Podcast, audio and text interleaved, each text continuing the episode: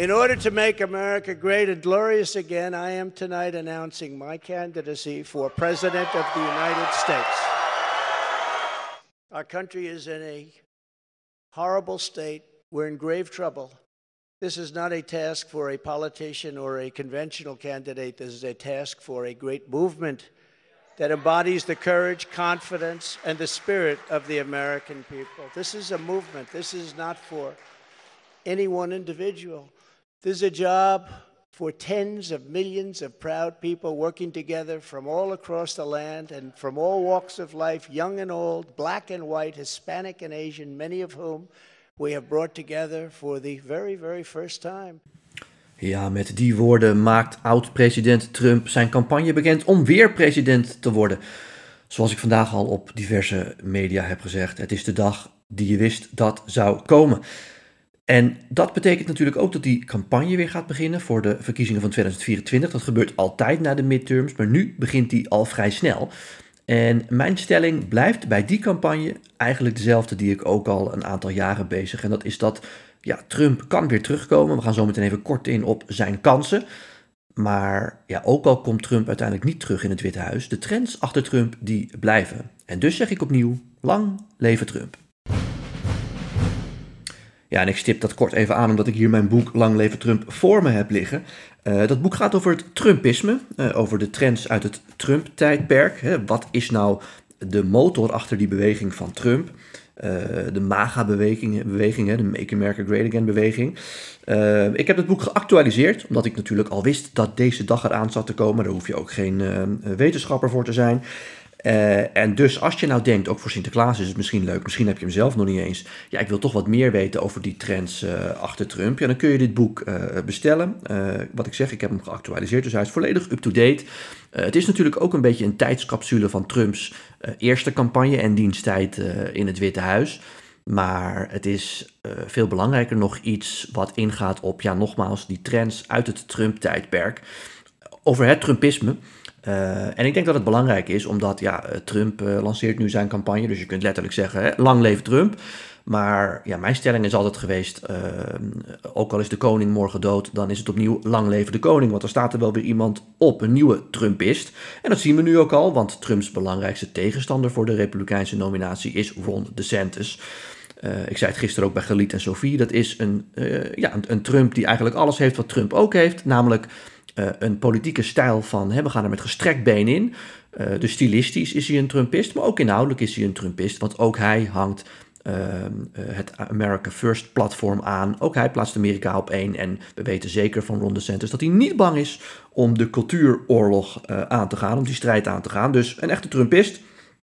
Nou, er zijn natuurlijk veel dingen die een Trumpist maken. en die beschrijf ik allemaal in Lang Leven Trump. Van het America First eh, platform, van de wijze waarop natuurlijk de media in Amerika werken, de ehm, eh, toch wel uh, strijd in de Republikeinse Partij om de ziel van de Republikeinse Partij. Die zal ook nu weer opnieuw losbarsten, want niet alleen Ron DeSantis uh, zal zich melden voor die presidentscampagne mogelijk, maar in ieder geval gaat Mike Pence zich melden.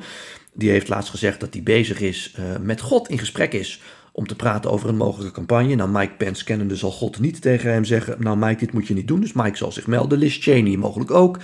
Dus die strijd om de ziel van de partij, die gaat door. Nou, de cultuuroorlog in Amerika, het hele wij tegen zij. Uh, die en andere trends, in totaal zijn het er acht, behandel ik allemaal in Lang Leven Trump. Nu opnieuw te bestellen via nou ja, de uitgever Sparkle Auteurs, maar ook bol.com en de andere boekhandels. Goed, tot zover. Laatste punt daar even over. Ik stipte het net al aan. Uh, Fox News, uh, daar zijn de laatste berichten over dat ze Trump laten vallen. Rupert Murdoch zou zelf tegen Trump hebben gezegd: Ik uh, kan je alvast één ding vertellen. Ik steun jou deze keer niet. Ik steun liever Ron DeSantis. Hij zou zelfs gezegd hebben: Als jij die campagne van jou doorzet, dan steun ik liever nog een Democraat dan jou.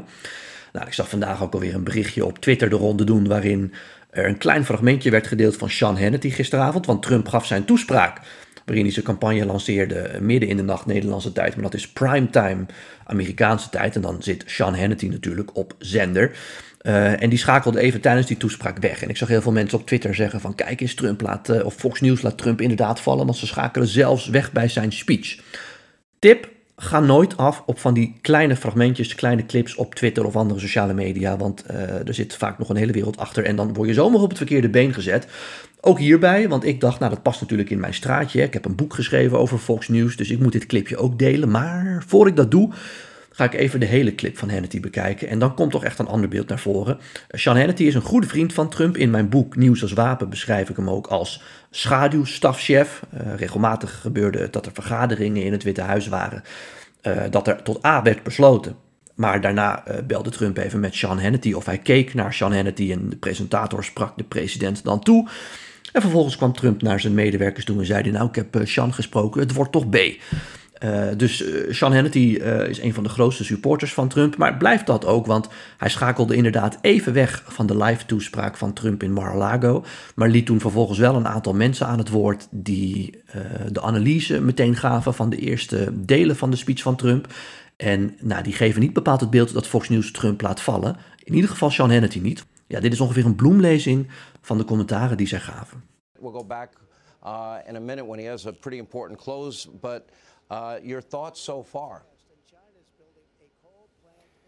Well, Sean, nothing like the original. Uh, there, he went back to the themes that put him in the White House, from fair trade to borders to ending uh, nonsense foreign wars to saying we, the people, have been uh, ignored by Washington, D.C.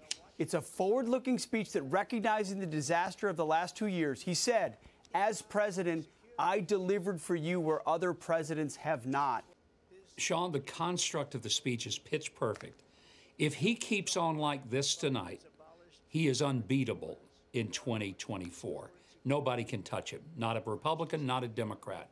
He stayed on message. One of the key things he said this is not my campaign, this is our campaign. He has made it about the American people. He's reminded them that the reason they voted for him once and most of us twice was because he was fighting for us.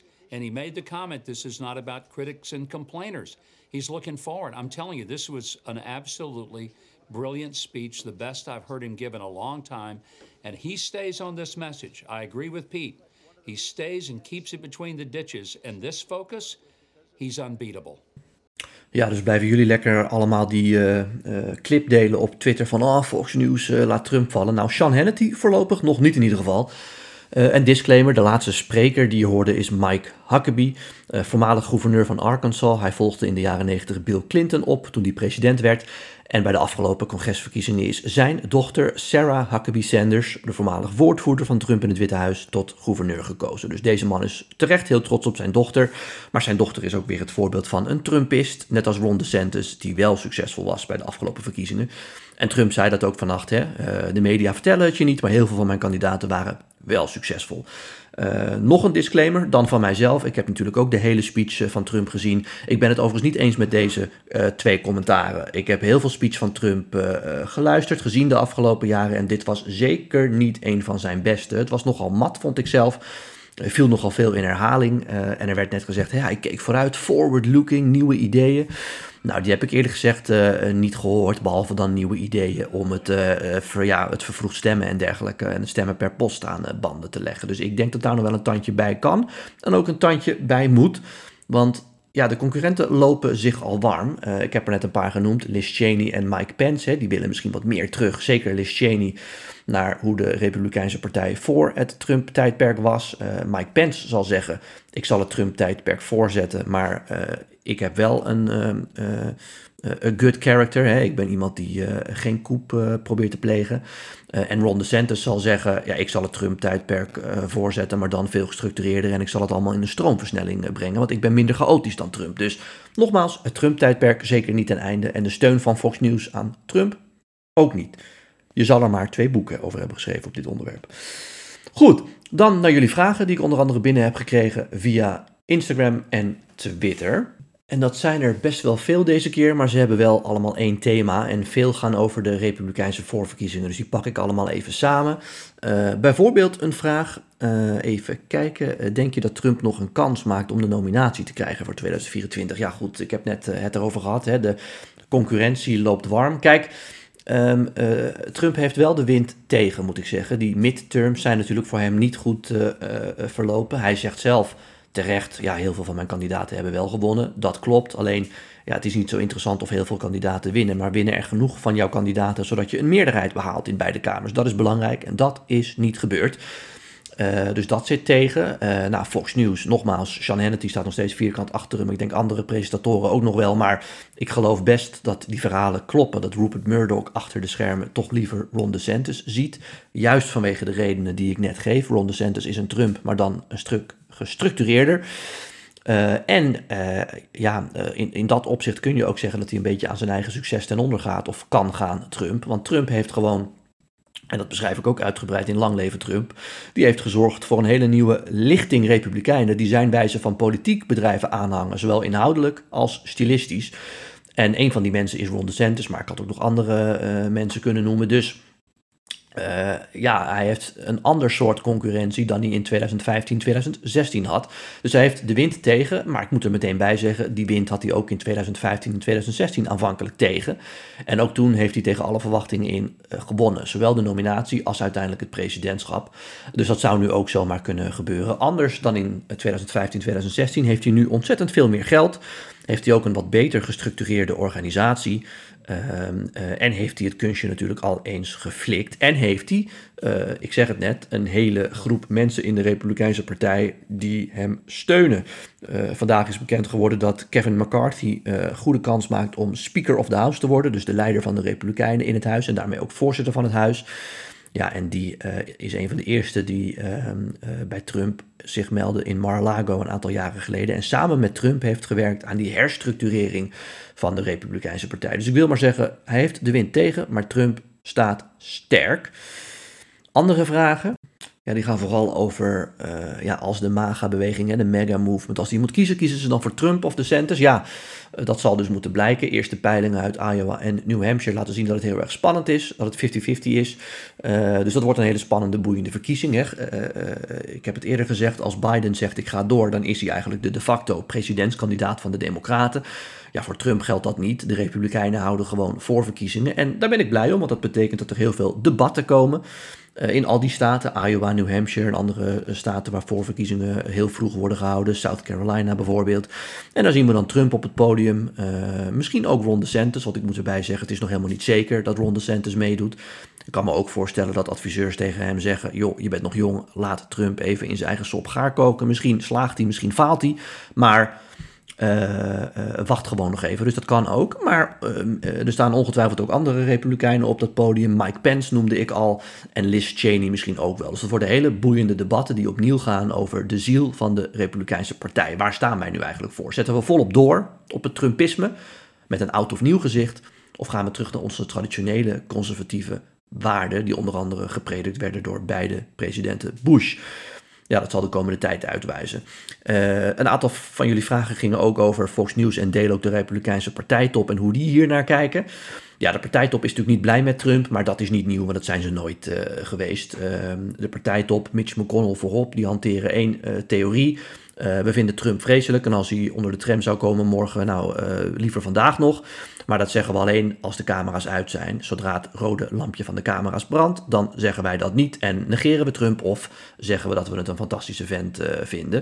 Ik moet overigens wel zeggen, uh, dat is ook nog wel goed om even te vermelden. Er is ook een deel van de Republikeinse Partij die een hekel heeft aan Trump, maar hem toch zijn gang laat gaan omdat ze bang zijn voor wat hij anders doet. Om even het voorbeeld te geven.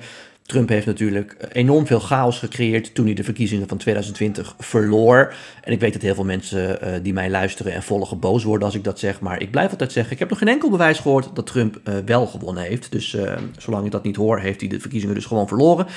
en men is ook een beetje bang dat hij dat mogelijk met de Republikeinse Partij doet. Toen hij vertrok uit het Witte Huis, vond hij ook dat de partij, Mike Pence voorop, hem onvoldoende steunde in het uh, ja, toch uh, naast zich neerleggen van die verkiezingsuitslag. En toen heeft hij gedreigd om gewoon uit die partij te stappen en zijn eigen partij op te richten, de Patriot Party. Um, en toen heeft de partijtop toch hem ervan overtuigd om dat niet te doen en bij hun club te blijven. Want ja, ik heb het vaker uitgelegd. In Amerika's twee-partijenstelsel is er maar ruimte voor twee partijen. En heb je op links of rechts toch nog een derde partij ja, dan snoept die partij alleen maar eh, stemmen af van de grote Democratische of Republikeinse partij en verpest het dus eigenlijk voor die grotere partij. Dus de Republikeinse partijtop is ontzettend bang uh, dat Trump dat zou doen, heeft hem binnenboord gehouden. Maar ja, ik voorspel je nu al, als Trump uiteindelijk die voorverkiezingen toch zou verliezen, ja, uh, wie zegt dat Trump dan niet alsnog die Patriot Party lanceert en een onafhankelijke beweging start? En dan is de Republikeinse Partij nog veel en veel en veel verder van huis dan dat ze met hem opgescheept zitten als kandidaat. En daarom houdt die partij op Trump toch dichtbij hem en zullen ze hem ook gewoon weer steunen als hij opnieuw presidentskandidaat wordt. Goed, tot zover. Veel nieuws om te bespreken. Dit zijn de dagen dat er natuurlijk in Amerika weer volop van alles aan de hand is. Ook al wisten we nogmaals dat deze dag er al heel lang aan zat te komen. En ja, het is ontzettend vroeg, maar we kunnen nu ook officieel zeggen dat de presidentscampagne van 2024 officieel begonnen is. Heb jij daar nou vragen over of over andere onderwerpen? Laat mij dat dan weten. Nogmaals, kan via Twitter, LinkedIn of Instagram. En dan beantwoord ik die weer in mijn volgende podcast. Tot zover, tot dan.